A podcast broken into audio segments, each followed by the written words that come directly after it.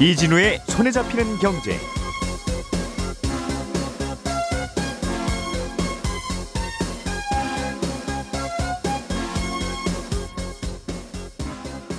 안녕하십니까 이진우입니다.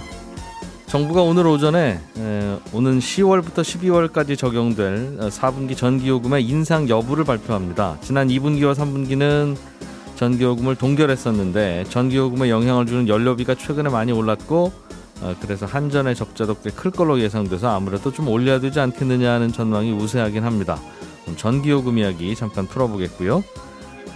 카드사들이 발행을 하기는 했는데 이제는 더 이상 발행하지 않는 카드를 단종 카드라고 합니다. 최근에 이 단종 카드의 숫자가 계속 늘고 있어서 어떤 속사정이 있는지 이야기도 좀 들어보겠습니다. 중소기업과 자영업자들이 받은 대출의 원리금 상환이 지금 잠시 유예되고 있는데 이 유예 기간이 내년 3월로 다시 연장됐습니다. 이 조치는 작년 4월에 코로나19 금융지원 대책으로 6개월간 한시적으로 시작됐다가 계속 계속 연장이 되고 있는 분위기인데요. 아직 코로나 위기를 벗어나지 못했다는 게 이번에 연장 결정의 배경입니다만 문제는 내년 3월에도 상황이 나아질지는 그 누구도 모른다는 겁니다. 오늘은 이 얘기를 둘러싼 이런저런 논란들도 함께 들어보겠습니다. 9월 23일 목요일 손에 잡히는 경제 광고 잠깐 듣고 바로 시작하겠습니다. 우리가 알던 사실 그 너머를 날카롭게 들여다봅니다. 평일 아침 7시 5분 김종배의 시선 집중.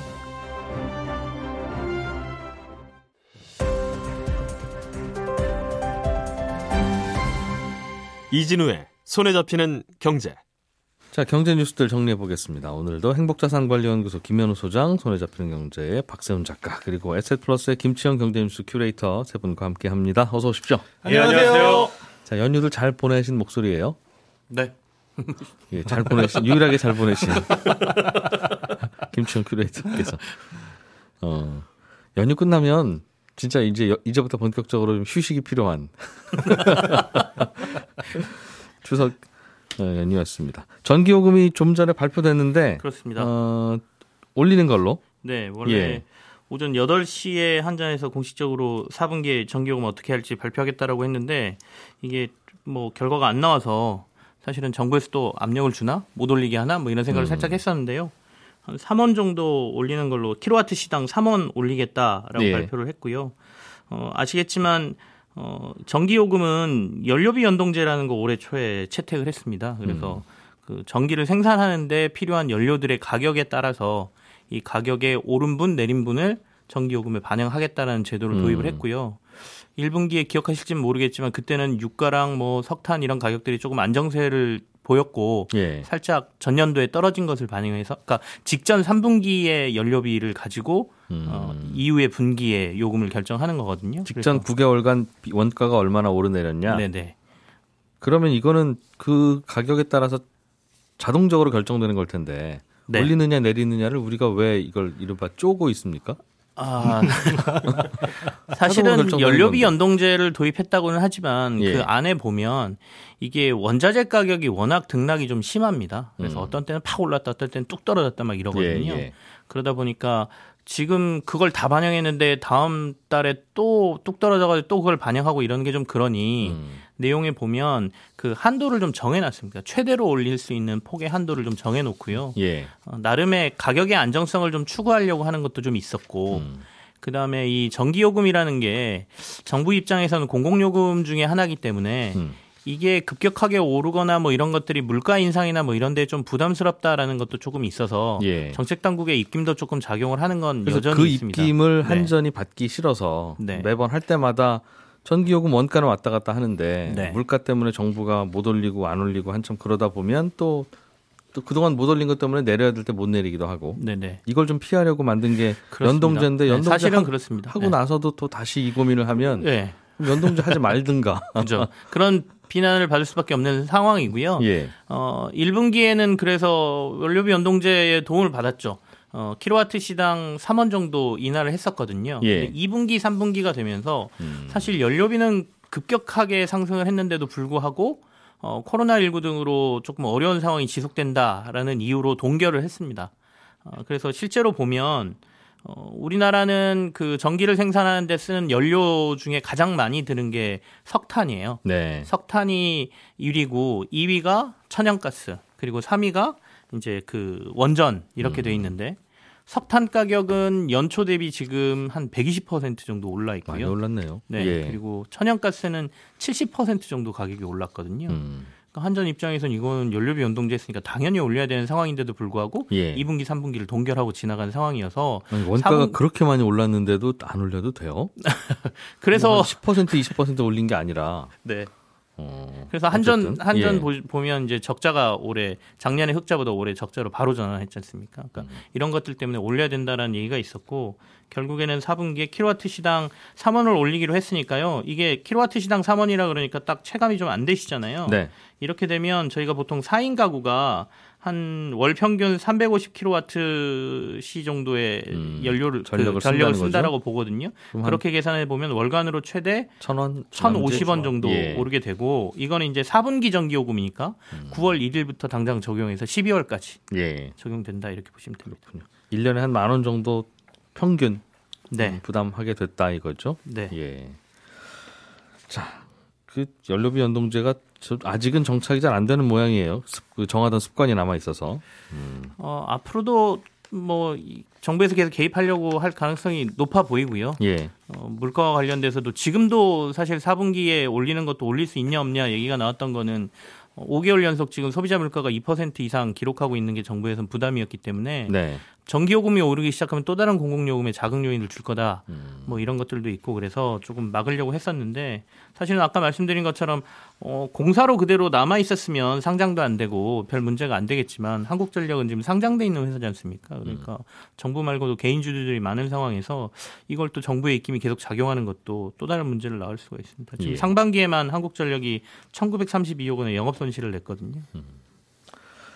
자, 박 작가님께서는 카드사들이 요즘 단종 카드를 늘리고 있다. 네. 그 말은 이거 잘해가지고 우리 히트 카드 한번 만들어야지라고 했다가 아유 이거 그만 팔자라고 하는 것은 왜그 별로 안 남거나 인기가 없거나 소- 뭔가 문제가 발생해서 그래요? 그렇죠. 아니면- 일단은 어느 정도 늘고 있느냐면요. 그 단종 예. 카드라는 게 카드 새로 발급 안 하고 그냥 기존 고객은 유효 기간이 끝날 때까지만 쓸 수 있게 하는 그런 카드거든요. 네. 8월 말 기준으로 제가 봤더니 국내 7개 전업 카드사가 발급 중단한 카드가 이게 신용카드랑 체크카드랑 합쳐서 268개입니다. 네. 이게 7월 말에는 130개였거든요.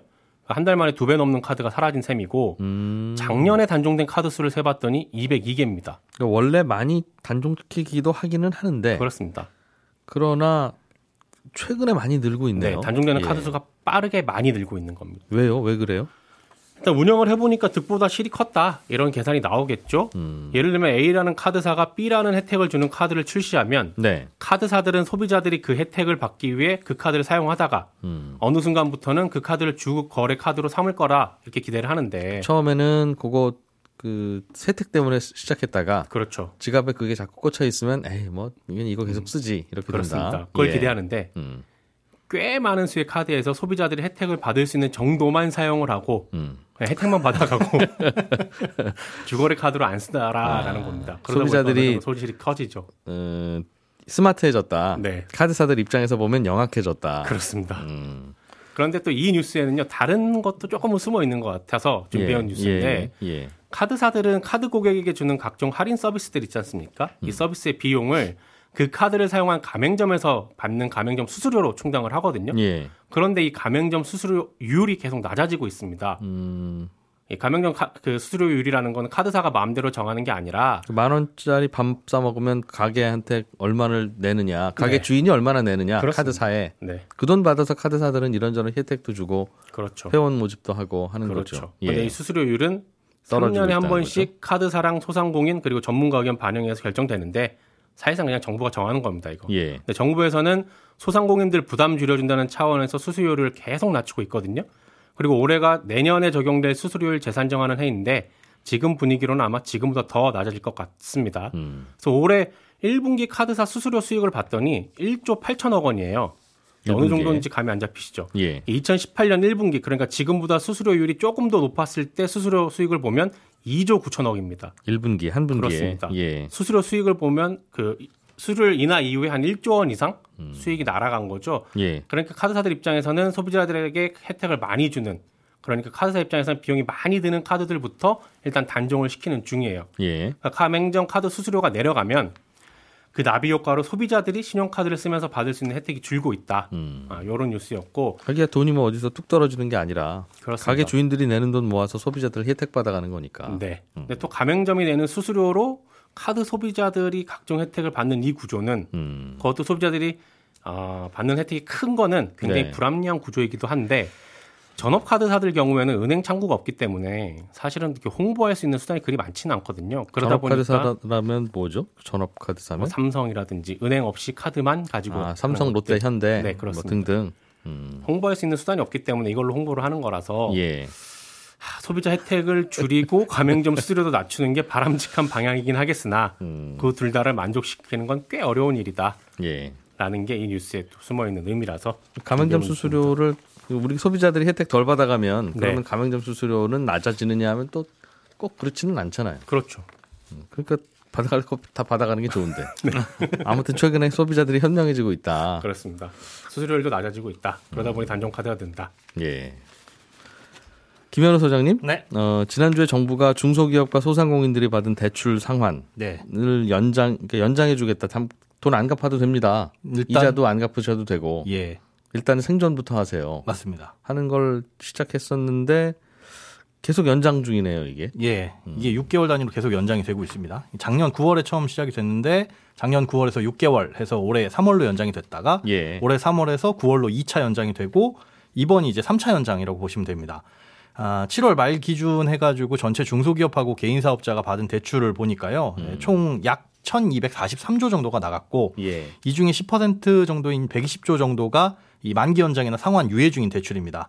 그러면 이 중에 부실은 얼마나 발생하고 있냐? 어, 이 중에 이제 3개월 이상 연체가 발생해서 실질적으로 부실 채권이라고 할 수 있는 고정 단계 이하의 비율이 1.4% 정도. 그러니까 지난 3월 말하고 비교를 해봤더니 한 비율이 두 배 넘게 증가를 했더라고요. 예. 그러니까 부실이 약간 누적되고 있다라고 볼 수가 있는데도 불구하고 앞서 말씀해 주신 것처럼 코로나19가 장기화되다 보니까 일단은 급한 불부터 끄자. 다시 한번 유예를 하는 것으로 결정이 됐습니다. 그 일부 중소기업과 일부 소상공인들이 받은 것만 연장해 주나 봐요. 그렇죠. 이제 음. 코로나19로 타격을 입었냐 안 입었냐 이런 것들도 판단을 하고 그런데 네. 그거를 포함해서 전체를 보니까 점점 더 어, 부실률이 높아지고는 있더라. 예, 조금씩 늘어나고 있는데 아직까지는 문제는 아니라고는 합니다. 네. 내년 3월 이후에도 계속 연장을 해야 되는 상황이 벌어지면 네. 이건 은행들은 이거 뭡니까 이거 이제 계속 이럴 테기도 하고 그게 맞습니다. 면제해 주는 게 아니라 유예해 주는 거니까 유예죠. 계속 쌓여는 있을 거라서 네.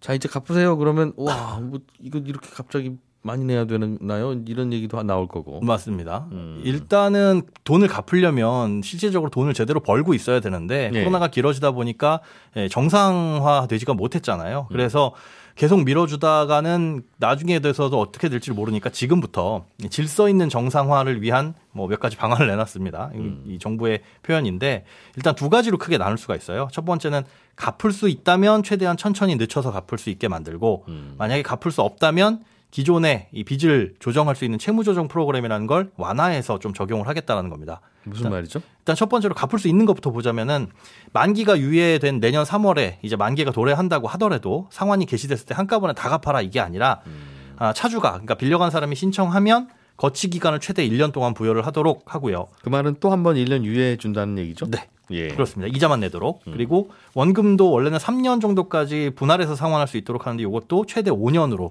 늘려주는 걸로 이번에 조치를 취했습니다. 그리고 예. 이제 갚을 수 없는 차주 채무 조정에 대한 부분인데요.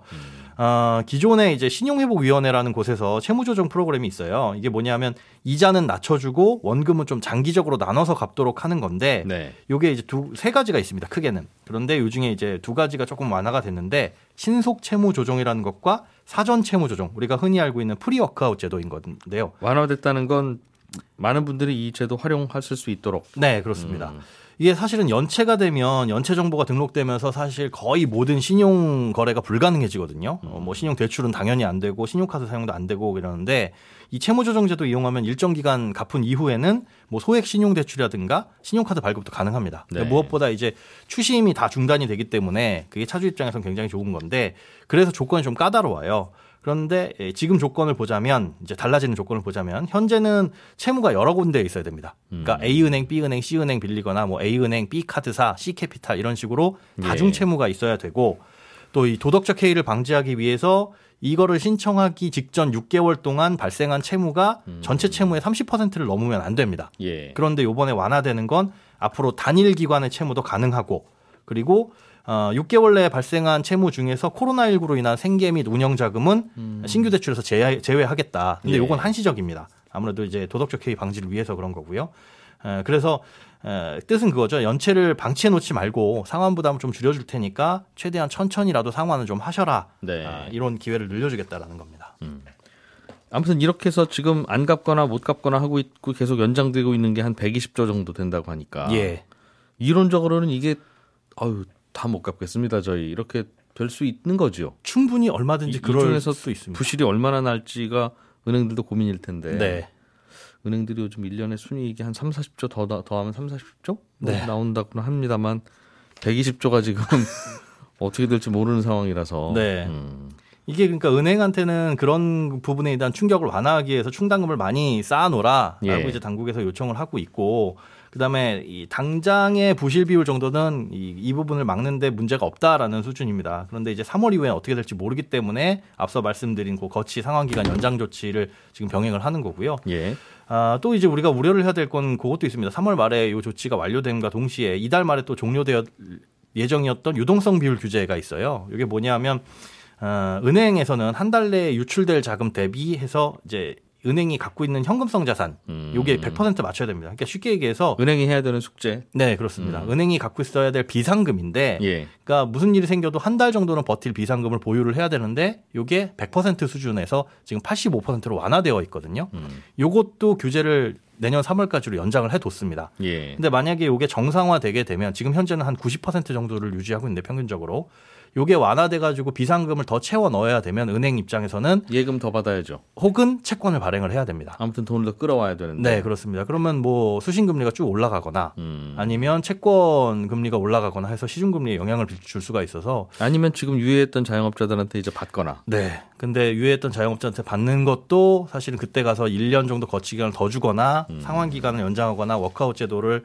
완화되고 있으니까 완화하고 있으니까 이 부분에 대해서는 어떻게 될지.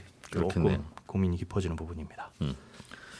우리는 다행히 연휴 때 시- 시장이 안 열려서 그냥 조용히 넘어가긴 했습니다만 그 연휴가 아니었으면 큰일 날 뻔했던 사건이 있었어요. 네. 음, 중국의 헝다그룹 네. 파산하느냐 마느냐 오늘 23일까지도 일단 이자 갚아야 될 게 있는데 이 이자 갚을 돈이 있나 없나 이것도 좀 고민일 것 같긴 한데 그 돈이 일단- 대략 한 1,400억 원 조금 예. 넘습니다. 음, 이 이자만 네, 이자만입니다. 오늘 갚아야 되는 음. 이자만 1,400억 원. 헝다그룹이 네.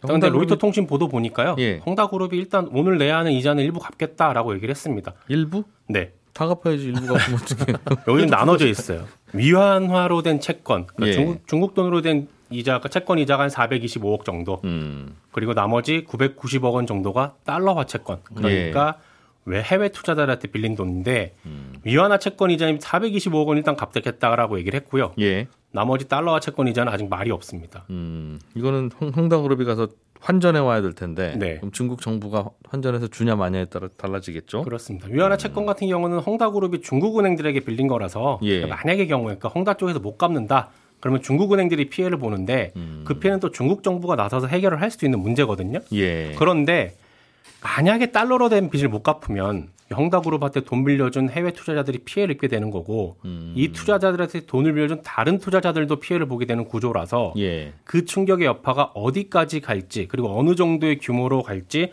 예상하는 것조차 힘듭니다. 음. 근데 지금 전 세계가 헝다를 지켜보고 있는 이유가 바로 이런 문제 때문인데 어떻게 될지는 오후 상황을 보고 네. 또 새로운 소식이 나오면 저희 내일 또 정리 해서 아침에. FOMC 회의 쪽 얘기 보면 제롬 파월이 일단 헝다 문제 중국 내에 한정될 거다. 미국으로 올 가능성 없다라고 이제 선을 긋긴 했는데 네. 뭐 금융시장들 보면 좀 불안해하는 모습들은 확실히 나타나는 것 같아요. 헝다그룹의 회사채를 사고 있던 외국인들이 네네. 미국 금융회사거나 그러면 미국으로 오는 거죠, 뭐. 그럼에도 불구하고 이제 음. 일단은 수사적으로는 큰 가능성은 없다라고 얘기를 했고 예. 뭐 좀 긍정적으로 보는 사람들은 중국이 내년에 동, 동계올림픽도 열어야 되고 또 정치적인 큰 이슈도 있고 그래서 예. 중국 내에서 어떻게든 해결을 할 거다라고 아. 또 얘기하는 사람들도 있죠. 한쪽에서는 근데 안 봐줄 거다 이번엔. 네. 왜냐하면 헝다그룹이 위험해진 이유가 중국이 1, 2년 전부터 이거 이거 손 좀 봐야 되겠습니다. 해서 이제 강화된 규제 때문에 그쵸. 부동산 규제를 꽤 했죠. 어려워진 건데 네네. 어려워질 거 알고 그래도 손 좀 보겠다고 하면서 한 거라서 어려워진 건데 어 이 어려워졌네. 그러고서 다시 살, 살려준다라는 의미는 아니고 다시 돌아가면 순차적으로 예. 어, 기업을 해체하는 순으로 갈 건데 이걸 음. 단기적으로 파산을 시켜버리는 게 아니라 예. 자산 매입을 뭐 정부나 지방 정부가 조금씩 해주면서 음. 유유 자산을 매각하는 형태로 해서 시장에 최소한의 그 역효과를 내면서 아마 예. 순차적으로 해낼 거다 라는 그럴 얘기인 거예요. 거죠. 그래서 뉴스가 좀 오래 가기는 오래 갈 거다. 지금 한꺼번에 뭐 해결되거나. 아, 뭐 어떻게 되는 게 아니라 오래 갈 거다라는 거긴 한데 일단은 다행히 자- 어, 새벽에 마감된 증시는 한 1% 정도 다 올랐네요. 다우존스도 그렇고 S&P 500도 그렇고 나스닥도 그렇고. 음. 문자로 저 2160번 쓰시는 분이 예. 헝다가 왜 이렇게 어려워진 겁니까? 라는 질문 주셨는데 좀 간단하게만 설명을 드리면 예. 헝다그룹은 돈 빌려서 건물 짓고 그거 팔아서 빌린 돈 갚고 수익 올리는 구조였거든요. 음. 근데 이게 부동산 시장 좋을 때는 지으면 팔리니까 문제가 별로 없었어요. 예. 근데 작년부터 조금 전에 얘기했듯이 중국 정부가 부동산 시장 규제를 들어가면서 예. 야, 자기 자본 얼마 없는 개발사들은 아파트 사는 사업 줄여라. 음. 새로운 사업 하지 마라. 이렇게 규제를 해버린 겁니다. 전형적인 부채 driving 기업이었는데 어려워진 거군요. 그렇죠. 헝다그룹은 자기 자본이 별로 없고 새로운 사업을 해야 거기서 나오는 수익으로 그 전에 빌린 부채를 갚는 구조였는데 네. 새로운 사업을 못 하다 보니까 수익이 안 나오고 그러다 보니 전에 빌린 부채. 갚기 힘들어지고 그렇게 된 겁니다. 예. 네, 저는 11시 5분에 또 다시 찾아오겠습니다. 손에 잡힌 경제 플러스에서는 개인 사업하는 분들 세금 이야기 좀 공부해 보겠습니다. 고맙습니다.